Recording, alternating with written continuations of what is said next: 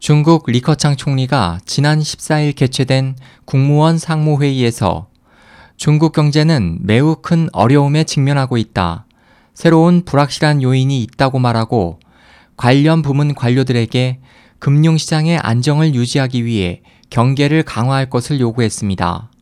또 향후 업계에 대한 감독 관리를 강화해 나갈 것이라며 올해 경제가 합리적인 범위를 벗어날 조짐이 보일 경우 단호한 조치와 대응을 할 것과 향후 금융시장과 국내 경제에 대해 모종의 정책을 내놓을 것임을 시사했습니다.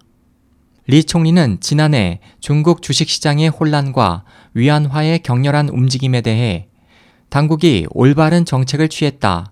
적절한 기간 내에 일부 위험 요소를 제거해 시스템 금융 위기 발생을 방지했다고 평가했습니다. 이에 대해 17일 미국 블룸버그 통신은 당국의 소식통을 인용해 리 총리의 발언이 지난 2012년 3월에 개최된 양회 기자회견에서 원자바오 전 총리가 당시 보시라이 충칭시 서기의 행정을 문화 대혁명에 남겨진 독이라고 비판했던 강한 어조와 닮았다고 지적하고 리 총리의 발언에서 향후 중국 주식시장과 경제와 관련해 중대한 사건이 발생할 가능성이 있다고 전했습니다. 당시 보시라이는 원자바오 총리가 비판 발언을 한 다음날 실각한 바 있습니다. 지난해 여름 중국 주식 폭락으로 중국 증권감독관리위원회의 일부 간부와 정부의 구제책을 실행한 국가대의 주요 국유증권 대기업 간부가 내부자 거래 혐의로 체포됐습니다.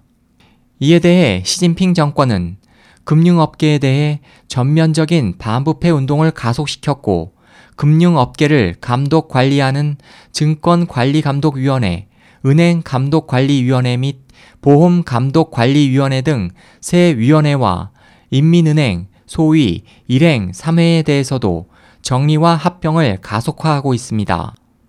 블룸버그에 따르면 이번 국무원 상무회의에서 일행 3회의 정돈과 합병 가속화를 결정했지만 중국 언론은 이 민감한 내용에 대해 일체 보도하지 않았습니다.